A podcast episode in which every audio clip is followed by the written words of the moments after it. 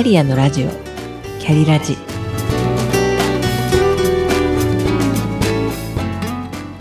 ャリアのラジオ。キャリラジ。この番組は自分の中の多様性と可能性を最大限生かしてしなやかに100年生きたい。そんなあなたに向けてお送りする聞くカウンセリング番組です。お疲れ様です。キャリアコンサルタントの香りです。本日のお題は人生の詰まりを感じていませんか？です。オープニングに我が家で起きた詰まりつながりのプチ事件にお付き合いくださいませ。実は先日日曜日に洗面所の排水管が突然詰まって水が流れなくなってしまったんです。業者を呼ぶなら翌月曜日だよなとかどうしようって一人途方に暮れていたんです。詰まった原因は思い当たることがいくつかありました。まず数ヶ月前にリップクリームを排水管に落としてしまいました。でもその時はリップは放っておけばいいかと放置したんです。よくはないんですけれどもね。問題は第2弾です。それは1週間ほど前に落とした石鹸です。石鹸の大きさからすれば落ちるわけがないとお思いでしょうが私は2種類の石鹸をトレイに置きたくてどちらも半分に縦にカットして乗っけていたがためにたまたま手が滑って落とした時に、えー、運悪くストンとこう排水管に飲み込まれていってしまったんです。ああと思ったんですけれどそれでもまだいけるだろうと石鹸だもの溶けるだろうと私は安易に考えてまたもやなんとかなるでしょうと放置したわけです。ね、考えたら分かりそうなものなのですが先に下にいたリップクリームと排水管との隙間を埋めるように石鹸が徐々に溶けて形を変えていった結果つまりついに詰まったと思われます。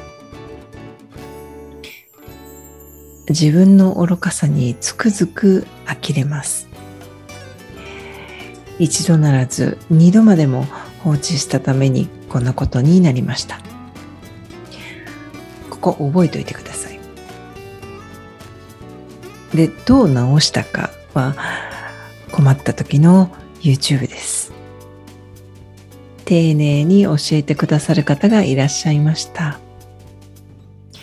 排水管を外して大洪水になりそうなのをバケツで受け止めて詰まっていたものを取り除き久しぶりにリップクリームを見てついでに、えー、大掃除をして元通りになりました。という、えー、長い話でした。で前置きが長くなりましたが今日の本題は人生の詰まりについてです。なぜかうまくいかない。思っていたように物事が流れていかない手詰まり感を感じるようなことはありませんか？かくいう私自身がちょうどそんなモヤモヤ感を抱えていて行き詰まっていたところに洗面所の排水管事件が起きました。これまさに私じゃんって気づいたんです。自分の中のパイプ掃除をしていないことを見せられました。リップクリームを落としたのに取り除かない。石鹸を落としても取り除かない。私は積んでしまった状態だったわけです。それなのに家中の長い棒を持ってきて強引に上からつついて流れるわけがないんです。むしろ石鹸が形を変えて排水管とリップクリームの水を埋める手助けを私がしていたとも言えます。皆さんは思い当たる節はありませんか？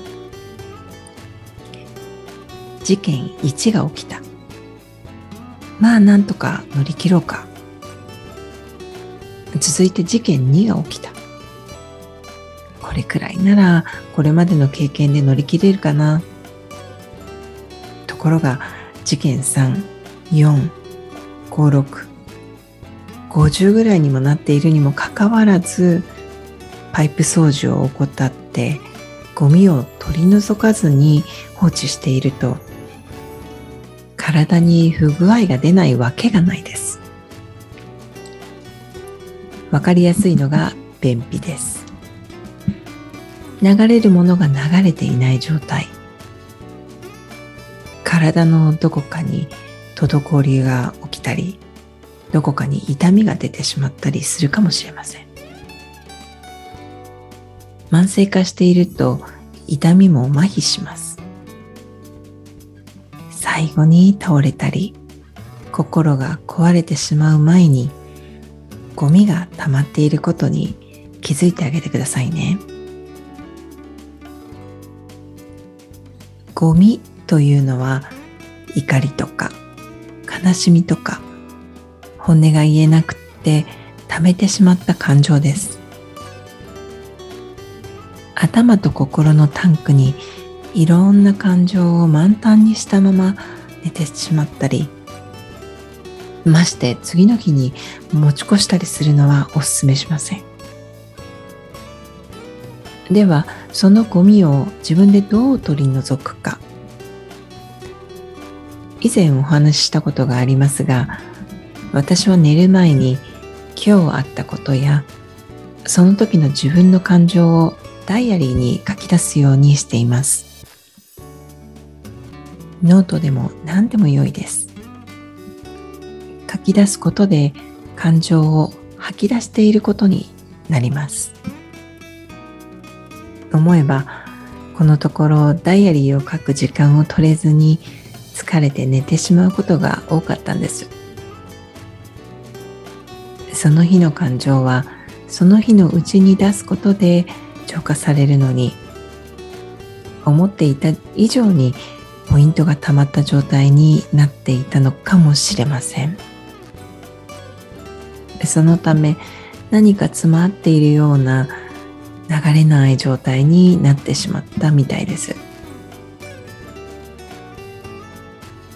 感情を書き出すことの他に声に出して自分と対話することもします。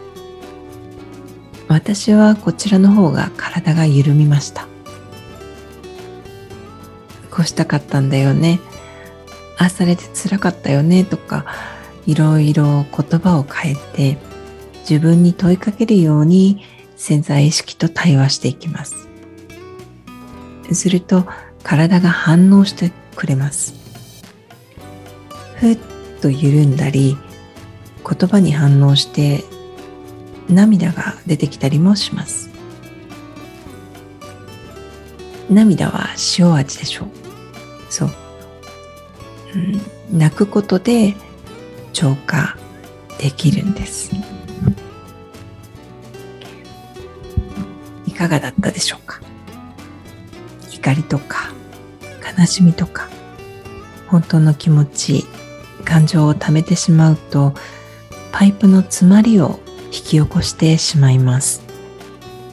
詰まってから取り除くのは大変ですので自分でできるパイプ掃除を日頃からしてみてください。